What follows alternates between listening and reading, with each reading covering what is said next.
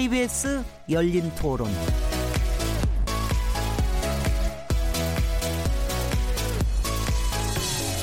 안녕하세요. 묻는다, 듣는다, 통한다. KBS 열린 토론 진행자 시민 김진혜입니다.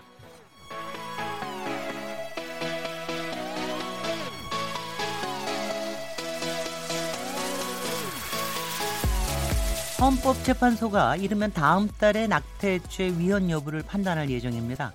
형법에 규정된 낙태죄, 그러니까 인공 임신 중조를 한 여성과 의료진을 처벌하는 법 조항이 적절한지 다시 따져보겠다는 건데요.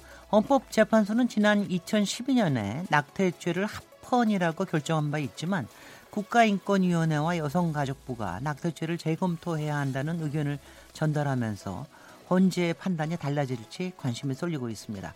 낙태죄 존폐 논란이 불거질 때마다 태아의 생명권과 여성의 자기 결정권 중 무엇을 우선시해야 하는지 논쟁이 벌어지고 있는데요.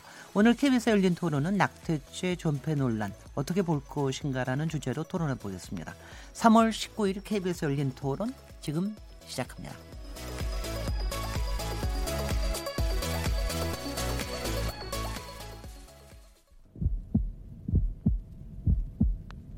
살아 있습니다. 토론이 살아 있습니다. 살아있는 토론, KBS 열린 토론. 토론은 라디오가 진짜입니다. 진짜 토론, KBS 열린 토론.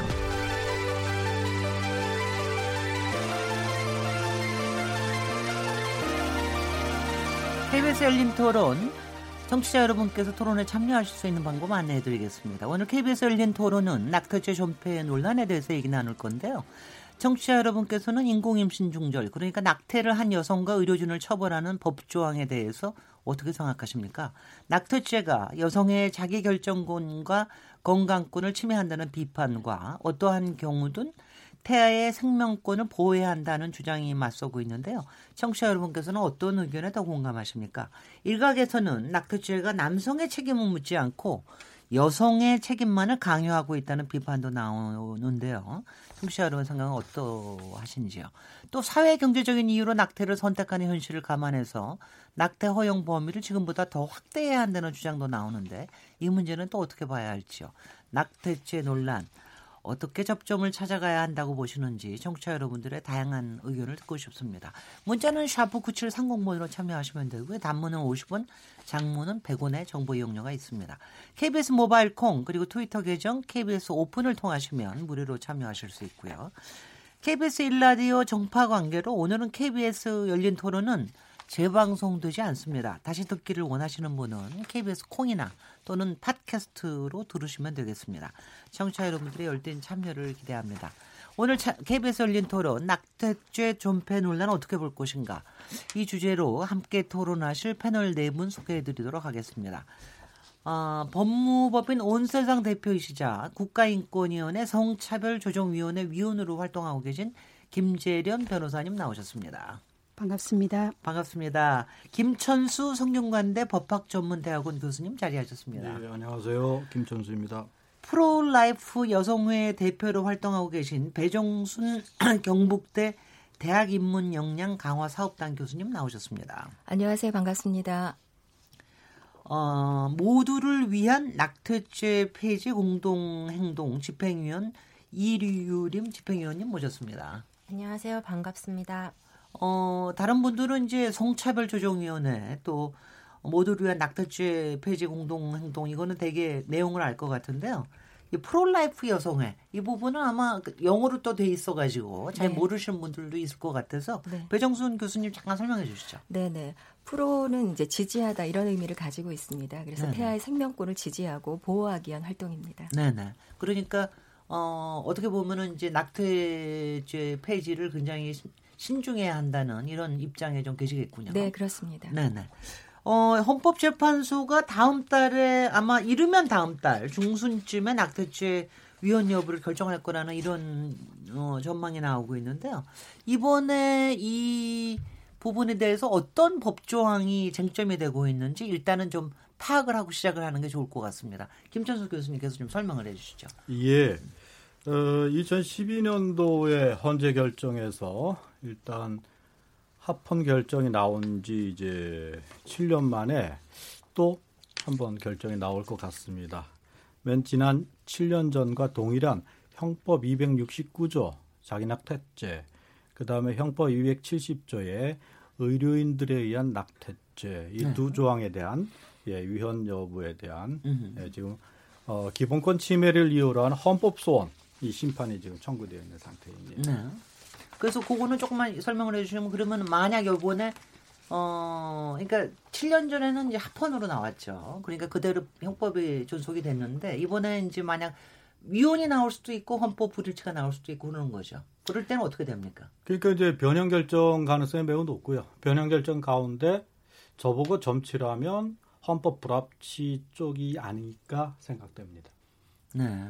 벌써 결론부터 얘기해 주시고 나면은 저희가 아, 토론할 게 없을 것 같은데요. 이거는 뭐 네. 뭐 예상이시죠. 네, 네. 아, 왜냐하면 결국은 폐지냐 아니냐고 하는 접점은 사실상 있을 수는 없고요. 네. 어떤 식으로 고치느냐, 네. 고치는 방향과 정도 네. 이것일 테고 요 점은 저도 말씀드린 게 아니에요. 아, 이게 네. 법적으로 좀 정치자들께 설명을 드리면 위헌이라 하면 당장 이 법 조항 자체가 없어지는 거죠. 위헌 선고 동시 그 법 조항은 효력을 잃습니다. 잃는 거고. 그렇기 헌법, 때문에 변형 네. 결정을 많이 하죠. 그래서 헌법 불합치 결정이 나오면 국회에서 다시 한번 어, 관련되는 부분을 네네. 예, 예, 예. 뭐, 뭘할 수도 있습니까? 입법 촉구도 할수 아, 있죠. 입법 촉구를 할 수도 있고. 아, 네, 입법 네. 촉구를 안 하는 경우도 있습니까? 안 하고 예, 네. 그래 되면 이제 입법부가 알아서 하는 거죠. 아, 그럴 수도 예. 있습니까? 네, 이게 대개 이제 어떤 상황에서 저희가 저 토론을 하는지는 이제 아셨을 것 같고요. 오늘 김천수 교수님과 특히 감사드립니다. 유일한 여기 남성으로서 아, 영광입니다. 이 중요한 이 우리의 생명과 여성을 위해서 이렇게 나오신 거 너무 감사드리고요. 되게 지금 저 미리 예견부터 해주셨는데 그래도 이번에 이 헌법 재판소에서 이 여부에 대해서 어떤 입장을 가지고 계신지 좀 얘기를 해주시죠. 배정성 교수님은 어떻게 생각하십니까? 네네. 어, 물론 저는 이제 태아와 여성 모두를 보호하기 위한 그런 제도적인 보완 장치가 시급히 마련되기를 가장 어, 간절하게 바라고 있고요. 앞서서 이제 말씀해 주신 그 낙태 합법화 이제 이 용어 자체가 이제 교수님께서도 말씀하시지만 좀 문제가 있습니다. 대부분의 국가에서는 낙태가 형법상 죄이고요. 다만 초기 임신에 한해서 일부 제한적으로 허용하는 것이기 때문에 저는 이번에도 어, 판결은 2012년과 다르지 않을 거라고 예상을 하고 있습니다. 네네. 네. 네. 그, 그러고, 그러고 보니까는 김, 저, 저, 교수님께도 제가 그 얘기를 여쭤보지 않는데 입장이 어떠십니까? 헌법 불합치라고 음... 나올 거라고 예상은 하셨지만 입장이 어떠십니까? 저는 원래 태아의 생명권 우선론자이기 때문에 네. 희망은 합헌 쪽을 바라지만 현실은 제 희망대로 되지 않을 것 같다는 네. 좀 말씀을 드렸던 거고요. 네. 알수 없습니다. 어떠, 어떻습니까? 이유림 집행위원님? 모두를 위한 낙태죄 폐지 공동행동의 집행위원이십니다. 네. 어, 네. 네, 그 제가 드리고 싶은 말씀은요. 여기서 저희가 논의하고 있는 게 정말 낙태죄이지 않습니까? 낙태죄라는 것은 여성이 임신을 중지한 판단을 범죄로 보고 그 여성을 형사처벌을 하는 법입니다. 그래서 이제 모두를 위한 낙태죄 폐지 공동행동 안에서는 이 다양한 시민들과 함께 한국 사회가 임신 중절을 선택한 여성을 죄인으로 보고 처벌을 하는 것에 동의할 수 없다. 라는 목소리를 많이 모아왔고요. 네. 헌법재판소에 국가인권위를 비롯해서 다양한 전 세계에서 학자들이 그런 의견서들이 도착하고 있습니다. 그렇기 때문에 저는 헌법재판소가 보다 한국 사회 안에서 여성의 삶을 생각하는 진보적인 결정을 내릴 거라고 믿고 있습니다. 네. 지금 이 폐지 공동 행동은 언제부터 활동하셨습니까? 2016년부터 활동을 했습니다. 어, 얼마 안 됐네요. 네, 이 낙태죄와 관련해서 여성 단체들이 계속적으로 문제 의식들을 가지고 있었는데요. 네. 실은 이 낙태죄라는 게 한국 사회에서 문제가 된 거는 어, 저출산 시기가 되면서 임신을 중지하는 여성의 어떤 그런 태아만 구해도 저출산을 해결할 수 있다 이런 말도 안 되는 정치적인 레토릭 안에서 낙태죄가 이슈화되기 시작했습니다.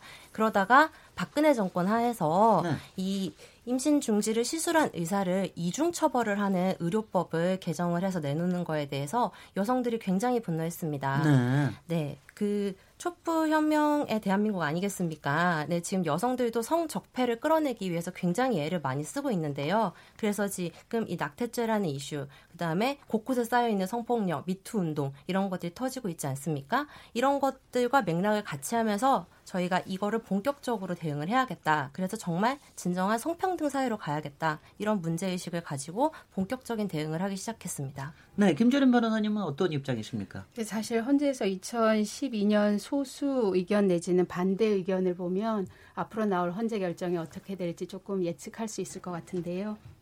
그때 반대하는 의견이 4대 아, 4 정도였었는데 사실 지금 논란이 되는 거는 태아의 생명권과 인부의 그 임신 유지 여부에 대한 자기 결정권이거든요. 네. 이두 가지가 다 굉장히 중요한 권리이거든요.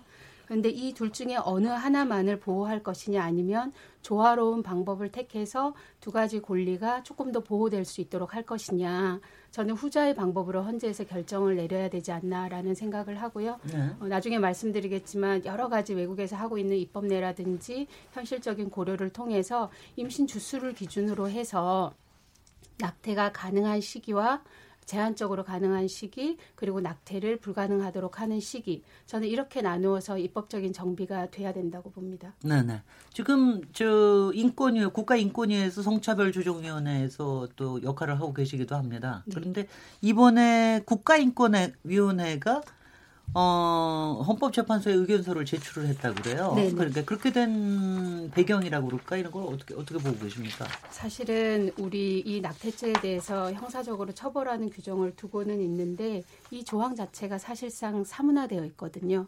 굉장히 많은 낙태를 하고 있지만 현실적으로 처벌되는 건수는 아주 미미하거든요. 네. 처벌되는 경우도 기소가 되고 징역형이 선고된다거나 이런 게 아니라 집유 선고유, 선고유예 기소유예 이런 식이거든요. 근데 이런 사문화된 법 조항으로 인해서 낙태를 할 수밖에 없는 불가피한 상황에 처한 인부들이 불법적인 방법으로 시술을 할 수밖에 없습니다.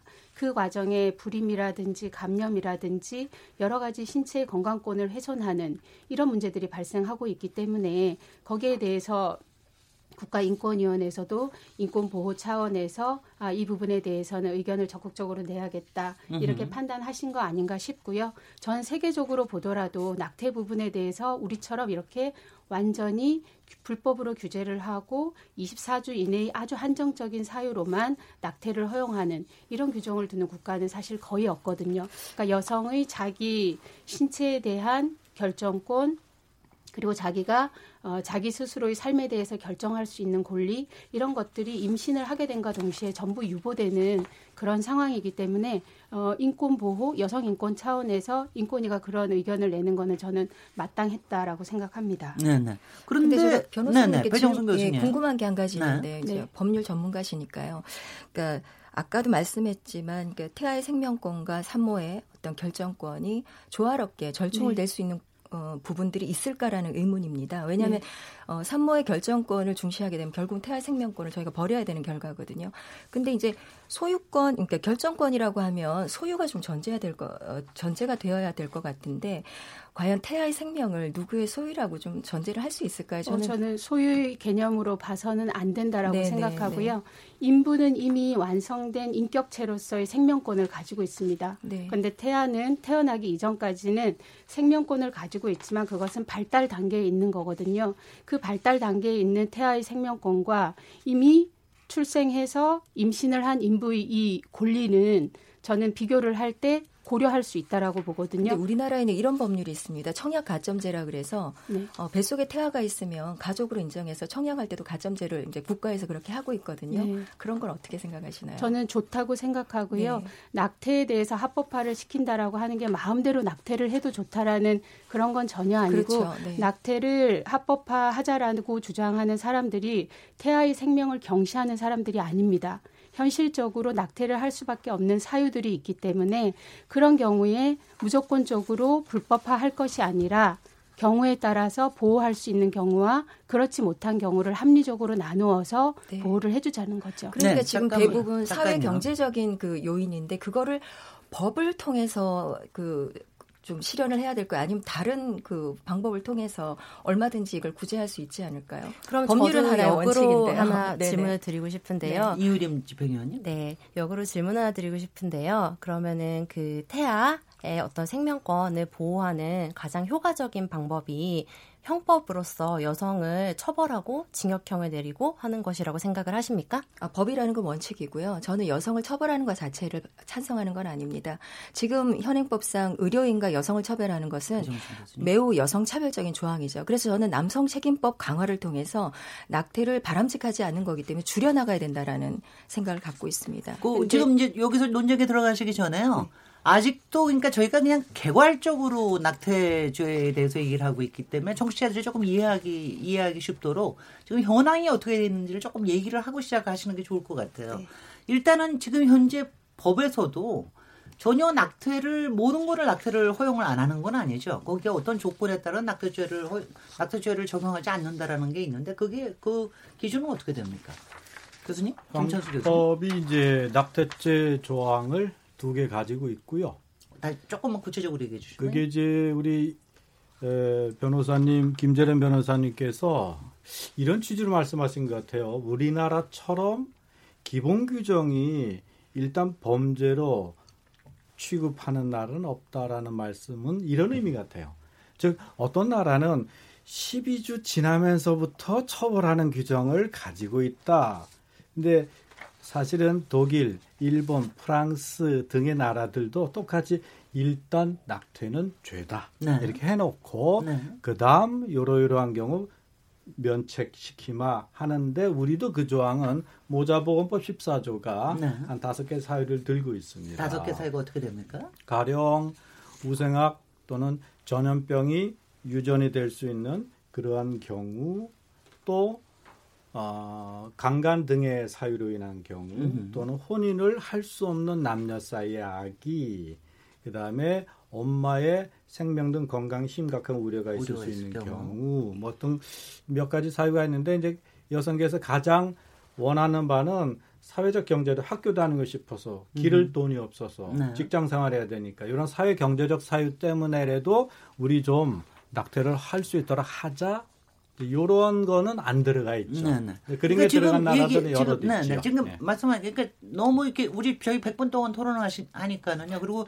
여러분들이 논쟁하는 것보다 청취자들이 이해를 많이 좀 돕게 좀 해주시는 측면에서 요거 한 가지는 좀 얘기를 좀 했으면 좋겠는데 지금 그러니까 현황을 좀 이해를 하려고 그래요. 근데 지금 어 현재 일어나고 있는 그러니까 아까 얘기하시는 다섯 가지 조건의 외에는 거의 낙태가 불법이라는 얘기인데 실제로 그럼 불법인 낙, 낙태라고 하는 것들이 도대체 어느 만큼이나 일 어나고 있다라는 게 좀 조사가 돼 있습니까? 이건 아마 이유링 집행위원이 잘 알고 계실 것 같은데요. 그러니까 네. 이런 것이 어, 불법이 됨으로 해서 생기는 문제점들을 조금 이제 같이 짚어주시죠. 네.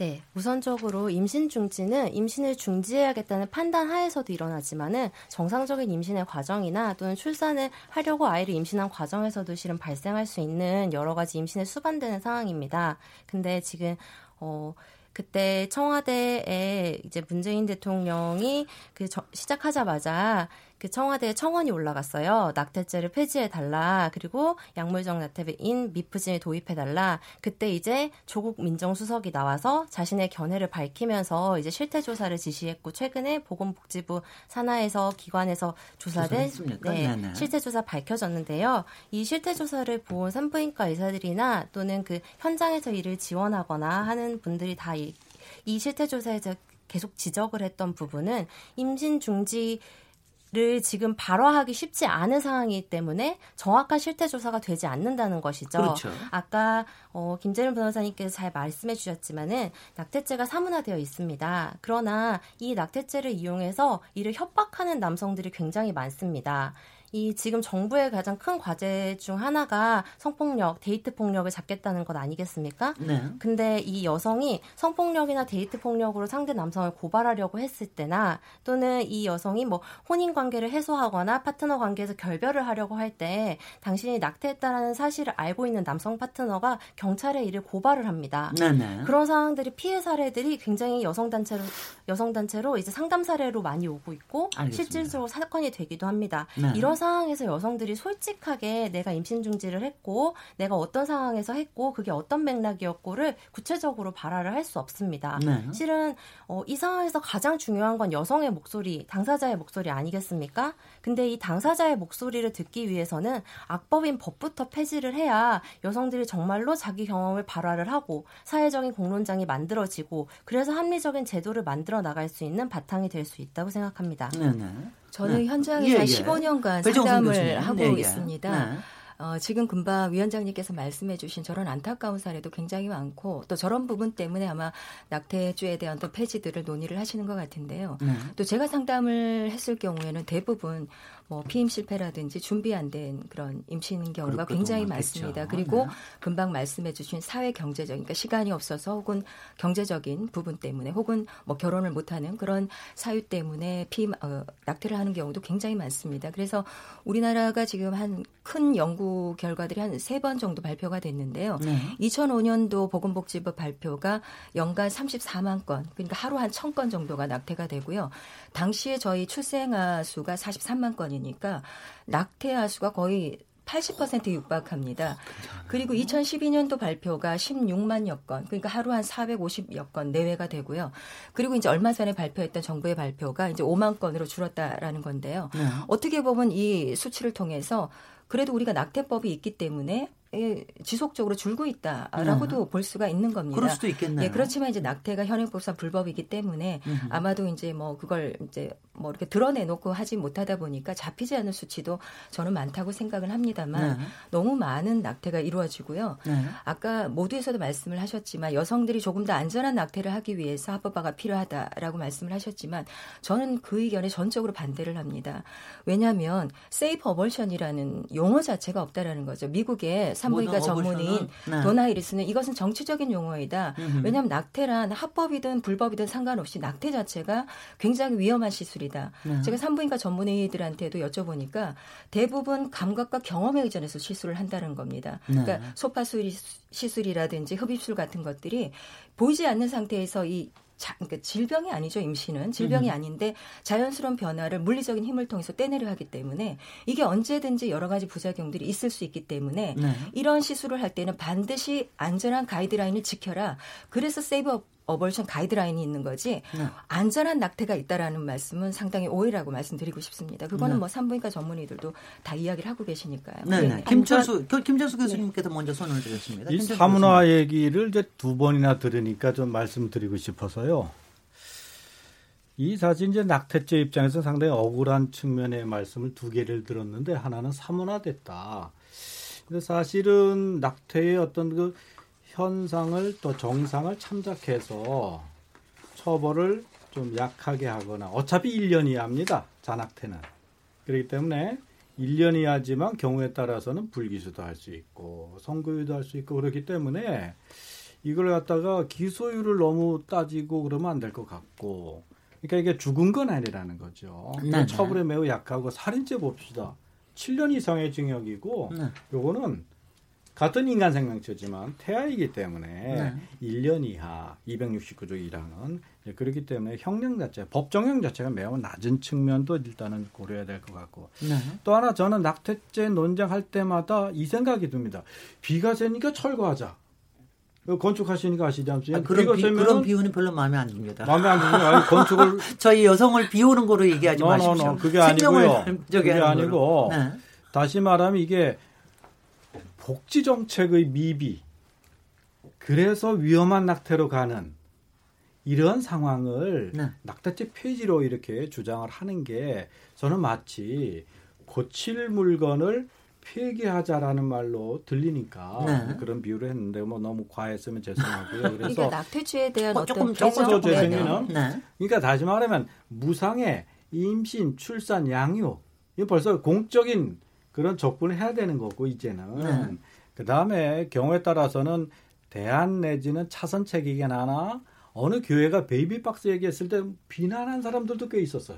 네. 그러니까 그 차선책에서 저는 매우 훌륭했다고 보고 이게 지금 이제 독일이나 프랑스 쪽에서는 이미 익명 출산 법안들이 막 만들어지고 독일 같은 2014년에 시행이 됐죠. 네. 그런 식으로 해서 정말 내가 내 뱃속에 있는 아기를 죽인다는 그 인부의 마음은 얼마나 끔찍하겠습니까만 그들이 익명을 유지하고 내가 낳았다는 기록도 없이 음흠. 조용히 아기 상매, 생명만 내놓고 떠날 수 있게 해주고 네네. 또는 내가 길러도 네. 재정적 문제 없고 또 경력 단절의 문제도 해결해 주는 네네. 이런 복지 정책적 접근을 해야 될 거다 네네. 이런 얘기를 예, 예. 김재련 변호사님 그 네. 낙태를 합법화를 하더라도 낙태를 줄이기 위해서 여러 가지 국가적인 복지적인 정책을 활성화하는 것은 당연히 해야 하는 일인데 우리가 지금 여기서 논의를 해야 하는 부분은 낙태를 불법으로 해서 처벌을 하느냐 처벌을 하는 것이 과연 옳은 것이냐 저는 그 문제라고 생각하거든요. 이 문제를 해결함에 있어서는 저는 현실적인 상황을 어, 무시할 수 없다고 생각해요. 교수님께서는 형벌 자체가 약하기 때문에 사문화됐다라고 표현하는 게 조금 적절치 않다라고 말씀을 하시지만 사문화됐다고 말씀 사문화됐다고 하는 이유는 평균 2017년 17년으로 보더라도 5만 건 정도의 낙태가 있는데 그 중에서 과연 입건이 돼서 수사를 하고 처벌받은 사람이 몇 명이나 되느냐. 보통 우리 사법연감이라든지 대검찰청의 범죄 백서를 보게 되면 한 에, 연간 40건 정도가 입건이 되고 수사가 돼서 일부는 기소가 되고 한 50% 가까이는 불기소가 되고 하는 거거든요. 그런 측면에서 봤을 때 전체 낙태 중에서 이 규정 위반으로 처벌되는 예가 아주 미비하기 때문에 형벌로서의 이 조항은 사문화가 됐다. 이런 말씀을 드리는 거고요. 안전한 낙태 없다라고 말씀하셨는데 낙태는 복지적인 관점에서 접근할 게 아니라 여성의 생명, 신체의 안전성하고 직결되는 것이기 때문에 여성의 가장 기본적인 권리 중의 하나로 저는 접근을 해야 한다고 보거든요. 네. 프라이버시에 대한 권리이기도 하지만 자기 신체의 어, 신체의 안전에 대한 손상, 신체적인 훼손이 발생하는 것은 불가피한 일이고 아까 교수님께서도 낙태의 과정에 여성이 자신의 신체에 어, 중대한 영향이 미쳐질 수밖에 없다라고 하셨거든요. 그런데 현실적으로 낙태를 하기 위해서는 그런 신체의 안전성에 대한 위험이 발생하는데 이걸 불법으로 하고 있다 보니까 검증되지 않은 의료인에게 가서 시술을 받고 그러다 보니까 불임이라든지 감염이 된다든지 제가 예전에 지원을 했던 사건 중에서는 성폭력이라는 걸 증명할 수 없어서 병원에서 낙태 시술을 안 해주겠다 그러니 피해자가 불법 시술을 하고 왔어요. 근데 네. 의사가 자궁벽을 너무 많이 긁어내서 한 달 이상을 하혈을 해서 결국 종합병원으로 가게 된 이런 사례들도 있거든요. 네, 변호사님 너무 네. 안타까운 사례인데 아니, 저희가 한 이쪽에서 얘기 다 끝날 때까지 조금 기다려 주십시오. 그래서 복지 네. 문제가 아니라 안전하게 낙태할 수 있는 권리를 확보해 주는 것은 저는 국가가 모성 보호를 위해서 해야 하는 기본적인 책무 중의 하나다라고 생각을 하고 그 일환으로 현행의 낙태 제 규정은 폐지되고 정비가 될 필요가 있습니다. 알겠습니다. 네네. 저 여기 여기서 저가 좀 배정순 교수님이 아까도 들어오실라고 못 들어오시고 두 번을 그러셔서 배정순 교수님께 먼저 얘기를 드리겠습니다. 저희가 왜냐하면 이걸 녹취를 하기 때문에 네네. 중간에 오면 어느 목소리인지 몰라서 제가 그러는 겁니다. 네네. 배정순 교수님. 네. 네. 그러니까 굉장히 안타까운 사례인데 사실 그 2년 전에 산부인과 협회에서도 공공연하게 하루 3천 건 낙태를 이야기하지 않았습니까? 그렇다라고 하면 연간 100만 건인데요. 그런 100만 건 가운데 이런 특수한 경우들은 그렇게 많지 않다라는 거죠. 소송이 걸리거나 불가피한 이런 경우들은 많지 않고요. 현장에서 저희가 상담을 해보면 피임 실패나 준비되지 않은 그런 경우에 어, 낙태들이 훨씬 더 많다라는 말씀을 드리고 그리고 또 하나 그러니까 산모의 어, 신체에 어, 여러 가지 악영향을 끼치는데 태아가 엄마와 DNA와 혈액형이 다릅니다. 그런데 그거를 모체의 일부라고 할 수 있겠냐는 거죠. 아니 그게 모체 그러니까, 모체로부터 생명 유지를 위해서 모체로부터 네네. 보호를 받는 네, 것이 태아의 기본적인 그렇죠. 그 근데 태아는 상황이죠. 독립된 생명체로서 네. DNA와 혈액형이 다 다르다라는 거죠. 그런데 그거를 어, 태아, 그러니까 산모의 그 결정권이라면 내 신체에 대한 결정권인데 그거를 나의 신체에 그 태아의 생명이 포함될 수 있겠느냐 이런 문제를 말씀드리는 근데 겁니다. 여성의 배 안에 있는 아이이기 때문에 여성이 자기의 임신 유지 여부에 대해서 결정을 하게 되면 불가피하게 태아에게 그 불이익 내지는 영향이 미칠 수밖에 없는데 무제한하게 이것을 태아의 생명권만을 존중할 것이냐, 무제한하게 여성의 낙태권만을 존중할 것이냐, 둘 다 보호해야 하는 권리이기 때문에 우리는 조화로운 방법을 찾아내는 게 저희의 사실은 역할이라고 생각하고 네. 그 네네. 방법이 어렵지는 않다라고 저는 네, 생각합니다. 배정순 교수님 얘기 다 끝나셨습니까? 근데 그 네. 조화로운 방법이 네. 낙태를 선택하면 그게 아이 입장에서 태아의 입장에서 조화로운 선택이 될 수가 없고 그냥 네. 죽음으로 끝나는 거죠. 태아의 입장에서도 생각해야 되지만 이 아이를 임신을 유지하고 출산을 했을 때 자기의 일상과 삶에 전반적으로 영향을 미치게 되는 여성 인부의 입장에서도 우리는 생각을 해야 네. 합니다. 네, 왜냐하면 네. 여성은 출산을 위한 도구는 아니거든요. 당연하죠. 네, 네, 네. 국가에서 이어서 드리고 싶은 네. 말씀이 있는데요. 네, 이유림 집행위원님. 네. 그 실은 임신을 중지하는 게 건강상에 아무런 위해가 없다고 얘기를 드릴 수는 없습니다. 근데 의료상으로는 실은 성관계를 하는 것도 건강상의 어떤 위해로 생각이 될 수 있고요. 임신도 당연히 그렇고요. 출산도 당연히 그렇습니다. 그래서 이 비교를 어, 어떤 성관계도 하지 않고 임신도 출산도 하지 않는 그걸 기준으로 놓고 비교를 하면 안 되고요. 이 의학계에서 최고 권위를 갖는 저널은 뉴 잉글랜드 의학 저널인데요. 2011년도에 덴마크의 인구 집단의 기준으로 연구를 했습니다. 연구를 했더니 임신 중지를 경험한 여성들이 가지는 어떤 신체적, 정신적, 전반적인 건강에 대한 그런 위해들이 출산을 한 여성의 그것과 비교를 했을 때 전혀 높지 않다는 결론이 나왔습니다. 실은 더 여기서 저희가 주목을 해야 되는 것은 낙태죄라는 것 때문에 한국 사회에서 여성이 죽는 사건도 정말 발생을 했다는 것이죠. 네네. 네. 그 2010년도를 흔히 이제 낙태 고발 정국이라고 하는데요. 2010년도 2월에 이제 차희제, 심상덕, 최안나 등의 pro-life 의사회가 어, 불법 낙태를 적극적으로 단속을 하고 고발을 하, 이제 그런 것을 요구하면서 동료 의사, 동료 병원들을 검찰에 고발을 진행했습니다. 예. 이게 정말 전 세계적으로 유례없는 일이라 해외 토픽감이었는데요. 이때 낙태죄에 대한 어떤 처벌 강화의 움직임들이 보이니까 의료인들이 굉장히 위축이 됐죠. 그래서 시술 비용이 10배 이상 올랐고 네. 어떤 의료인 어떤 의료인들을 사칭한 사람들이 여성들을 어, 임신 중지를 할 수 있게 해주겠다라고 해서 이 임신을 지속할 수 없고 아이를 낳을 수 없다는 판단을 한 여성들의 간절한 마음을 이용해 통해서 성폭행을 저지르는 사건들이 줄을 이었습니다. 그리고 헌법재판소가 합헌 판결을 내린 직후 2012년에 인공임신 수술을 받던 18살 여성이 사망하는 사건도 발생했습니다. 아, 그, 그거는 기억납니다. 네. 네네. 그 당시에 이 적절한 시기에 상위 병원으로 이송을 했으면은 음. 충분히 어, 살 수 있었던 여성인데도 불구하고 당시에 이 처벌 때문에 의료인들이 이 여성에게 최선의 진료, 이 서, 여성의 생명을 고발을 생명을 지킬 수 있는 진료를 하지 못한 거죠. 예를 들면 2009년도에는 미국에서 pro-life라는 이름으로 이를 임신 중지를 시술하는 어, 산부인과 의사를 총격해서 살인하는 사건 같은 것들도 pro-life의 이름으로 일어나고 종교적인 이유로 그렇게 네. 경우도 있었죠. 네, 그런 사건들이 이어지고 있습니다. 근데 이 상황에서 어, 저희가 이야기해야 될 것은 한국 사회에서 여성의 시민 시, 여성은 정말 시민인가? 이 여성의 건강과 생명은 정말 국가가 지켜주는가? 네. 그리고 낙태죄라는 것의 존치로 인해서 여성들의 건강과 생명이 실질적으로 위협을 받고 있다는 지점입니다.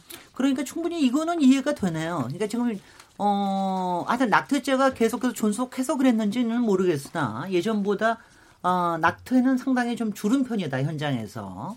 그러나 이것이 아직도 불법이기 때문에 불법 시술을 하는 의사들도 어, 안전을 보장하기가 좀 어렵고 상대적으로 안전을 보장하기가 어렵고 실제적으로 사고도 생기고 네. 그리고 저는 또또 하나 그 저걸 보니까는 임신을 하, 해봤던 여성으로서 낙태를 해, 어, 경험한 사람들이 한 거의 20% 정도 되더군요. 네, 그러니까 그렇죠. 이제 이렇게 되면은 아니면 저는 그것도 저는 이제 소설을 많이 봐서 그런지 모르겠는데 아, 솔직히 이 중절을 하는 거에 대한 여성이 갖고 있는 심리적인 타격은 굉장히 큰데 거기에 말하자면 자기가 불법을 했다라고 하는 네. 사실은 이제 이 죄책감 죄, 네, 죄책감이 더해지는 거잖아요. 네. 더, 더 들잖아요. 그러니까 이제 그런 것까지 꼭 안고 살아야만 하는가. 그리고 20% 정도 좀 되면은 굉장히 이제 많을 수도 있는데 지금 그 얘기를 하시는 것 같습니다. 네, 자, 이제 여기서 배정순 교수님. 네. 네. 근데 금방 말씀하신 그 네. 부분인데요. 네. 그 미국에는 지금 주에 따라서 12주 내지 24주까지 낙태가 허용이 됩니다. 네. 초기 임신에 대해서 법적으로 허용이 되는데도 불구하고 금방 말씀하신 그런 어떤 정신적인 후유증을 여전히 겪고 있고 미국에서는 낙태 후유증의 post abortion syndrome이라고 해서 네. PTSD 외상 스트레스 장애 하나로 진단하고 치료를 하고 있고 미국 정신의학계나 심리학회에서는 이미 그런 연구 논문들이 너무도 많이 발간이 되고 있습니다. 그리고 어, 미국에서 이제 낙태 후유증 치료를 하고 계신 마타 슈핑 박사님의 그 치료 사례집에도 보면요. 제가 한국에서 그 기혼 여성들 혹은 미혼 여성들 가운데 낙태 후유증 정신적으로 앓고 있는 여성들을 상담한 케이스들이 굉장히 많은데요. 일반 적인 트라우마와 똑같은 어떤 그런 증상들을 겪는다는 거죠. 거기에 네네. 하나 태아 생명을 죽였다라는 사실. 네네, 그러니까 그렇습니다. 이거는 법의 어떤 죄의 유무를 떠나서 인간이 본능적으로 그런 죄책감을 안고 있다라는 거죠. 일종의 원죄 같은 거죠. 그렇습니다. 지금 네. 교수님 네. 말씀해 주셨는데요. 김재림 변호사님. 낙태를 네. 하는 것이 이 낙태를 한 여성에게 엄청난 트라우마를 입히는 것과 마찬가지로 네. 낙태를 하지 않은 상태에서 임신의 지속이 인부의 정신적인 파괴를 일으킬 위험성 이런 경우가 있다라는 것도 인정을 하고 있기 때문에 영국도 그렇고 미국도 그렇고 일정 주수 이내의 낙태에 대해서는 어, 낙태권을 인정을 해주는 거거든요. 네. 그렇기 때문에 낙태를 합법화를 하고 아니고는 어, 여성이 이 인부로서 여성이 겪는 정신적인 상처에는 사실은 차이가 없는 것 같아요. 음. 그렇기 때문에 우리가 낙태를 합법화를 한다고 해서 낙태가 더 늘어날 것이다. 저는 전혀 그렇지 않을 거라고 생각하고요. 낙태를 불법으로 하고 있기 때문에 아이를 다 낳을 것이다. 그것도 아니라고 생각해요. 그래서 우리는 이 현실 안에서 이 문제를 저는 해결을 해야 한다고 봅니다. 네네. 네. 이유림 집행위원님. 네. 네. 트라우마와 관련해서도요. 트라우마는 굉장히 사회적인 개념이고 사회적인 낙인과도 밀접합니다. 예를 들면은 성폭력을 경험한 피해자에게 그거는 네 탓이다. 네가 옷을 그렇게 입고 다녔기 때문이다라고 한다면은 본인이 그 상황의 모든 책임들을 자신으로 돌리고 또는 자기가 그 상황에서 할 수 없었던 어, 하지 못했던 일들을 떠올리면서 굉장히 후회와 죄책감만을 경험하게 되겠죠. 근데 임신을 중지할 수밖에 없는 분명한 사회적인 조건이 있고 그 사회적인 상황들은 그 여성 탓만도 아니 아닌 것 이지 않습니까? 네. 거기에 대해서 여성이 스스로를 충분히 empowerment 할 수 있고 아 내가 어, 미국에서 그 shout your abortion이라는 캠페인이 진행됐을 때 많은 연... 조금만 shout your abortion 너의 낙태를 말해봐라는 음. 해시태그 캠페인이 진행됐을 때 많은 여성들이 그런 얘기를 했습니다. 나는 나에게서 낳을 권리와 낳지 않을 권리는 다른 얘기가 아니다. 네. 나는 19살 때 낳지 않을 것을 성, 선택했지만은 지금은 나는 너무나 좋은 엄마다. 음. 그리고 나는 어떤 시기에는 낳을 수 있었지만은 지금은 그 아이들을 잘 키우기 때문에 지금은 낳고 싶지가 않다. 이런 것들이 여, 여성의 생애사 안에서 어, 계속해서 일어나는 사건으로 봐야 됩니다. 네. 그런 상황에서 어, 가장 중요한 것은 여성의 건강권을 보호해서 이 여성이 계속해서 자신의 재생산권을 실현할 수 있는 삶을 살아나도록 국가와 사회가 보조하는 것입니다. 네네. 네. 그래서 네. 덧붙여서 네. 하나만 꼭 말씀드리고 네. 싶은 게요. 어, 낙태에 대해서 낙태를 허용을 한다고 했을 때 전적으로 개인에게 그 권리를 주지만 이 개인이 심사숙고해서 낙태 여부에 대해서 결정할 수 있도록 제도적인 뒷받침이 돼야 되는 거거든요.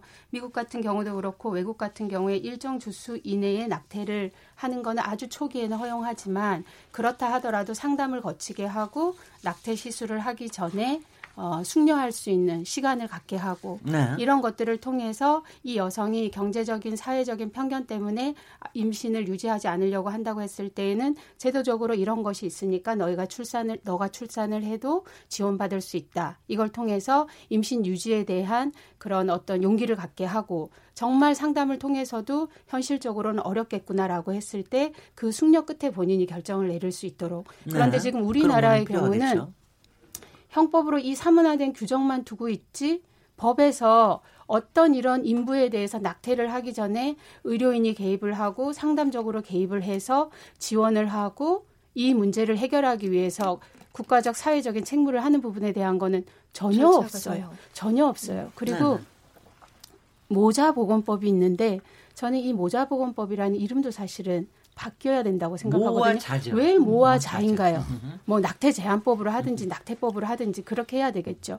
그리고 그 법에서 낙태를 제한적으로 허용하는데 강간과 준강간만 낙태를 지금 할 수 있게 우리 법이 하고 있거든요. 아동 청소년이 성매매를 통해서 임신하는 경우들이 있어요. 이, 이 법으로는 낙태 못 해요. 그래서 다 불법적인 방법으로 청소년들이 가서 하고 자궁벽 다 난리 나고 그런 문제가 발생하는 거거든요. 그리고 강간, 중간간으로 임신했는데 우리 법은 배우자의 동의를 요구하고 있어요. 이미 미국은 92년에 아니 중간간이면은 저기 그래도 배우자의 동의가 있어야 된다는 걸 우리 법이 요구하고 있습니다. 어, 그래서 그래요? 저는 음. 우리의 모자보건법은 정말 원시적인 법이라고 생각하고 이 법을 계속 이대로 유지하는 것은 저는 입법자들의 직무유기라고 생각을 하거든요. 미국은 이미 93년에 미 연방 법원의 판결을 통해서 배우자에게 고지하는 것도 위헌이라고 했습니다. 네네. 배우자에게 알려주는 것도 알겠습니다. 위헌이다. 그런데 우리는 배우자의 동의가 있어야 돼요. 김천수 교수님이 저기 너무 조용하셔서 제가 김천수 교수님 아니 왜 여성의. 여성의 낙태에 대한 처벌에 대한 가벌성의 좌지우지를 배우자가 하게끔 하냐는 아니, 거죠. 아니 그 김준현 변호사님 말씀하신 거 제가 팩트 체크를 좀 해야 되겠습니다. 김준 교수님 실제로 강간이나 중간간 상태일 때 강, 중간간 상태일 때는 강간자를 모를 수도 있는 건데 그럴 경우에도 강간자의 어를 특정해서 그 사람의 오케이를 받아야지 낙태할 수 있는 겁니까? 강간자의 특정이 아니고 배우자로 지금 하고 있습니다. 우리 배우자요? 네, 그러니까 얼마나 배우자라는 거는 강간자를 배우자로 본다는 뜻입니까? 아니죠. 아니죠. 그럼요. 강간자는 따로 있는 것이고 네. 기혼 여성이 성폭력으로 임신했을 때 그 여성의 배우자 동의가 있어야 된다는 아, 그건 거죠. 알겠고요. 그러면 저기 저기 미혼인 경우에는요? 미혼인 경우에는 사실상 배우자가 없는 경우에 해당하는데 우리 법은 제가 원시 입법이라고 했는데 미혼인 여성이 낙태하는 경우에 동의 부분에 대한 건 사실은 입법적으로 결여돼 있어요. 그러면 지금은 그러니까 우리 이 법이 만들어질 때 미혼 여성이 임신을 한다라는, 것은 상정 자체를 안 하고 있는. 그래서 어. 원시 입법이라는 거예요. 어. 이 법이. 어, 아, 저, 저 조금 쇼크받았습니다. 조금. 음.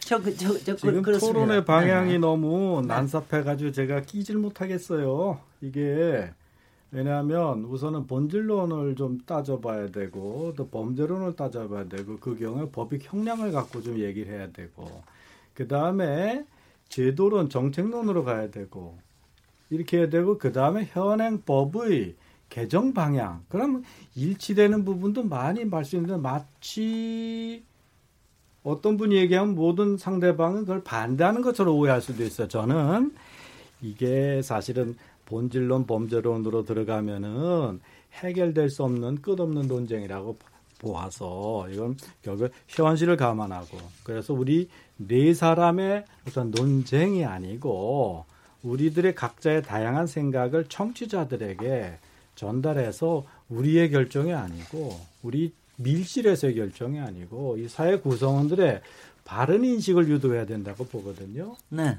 음, 그런 측면에서 지금 지금 그 과정에 있다고 보고요. 아니 저기 이저 그 정리는요.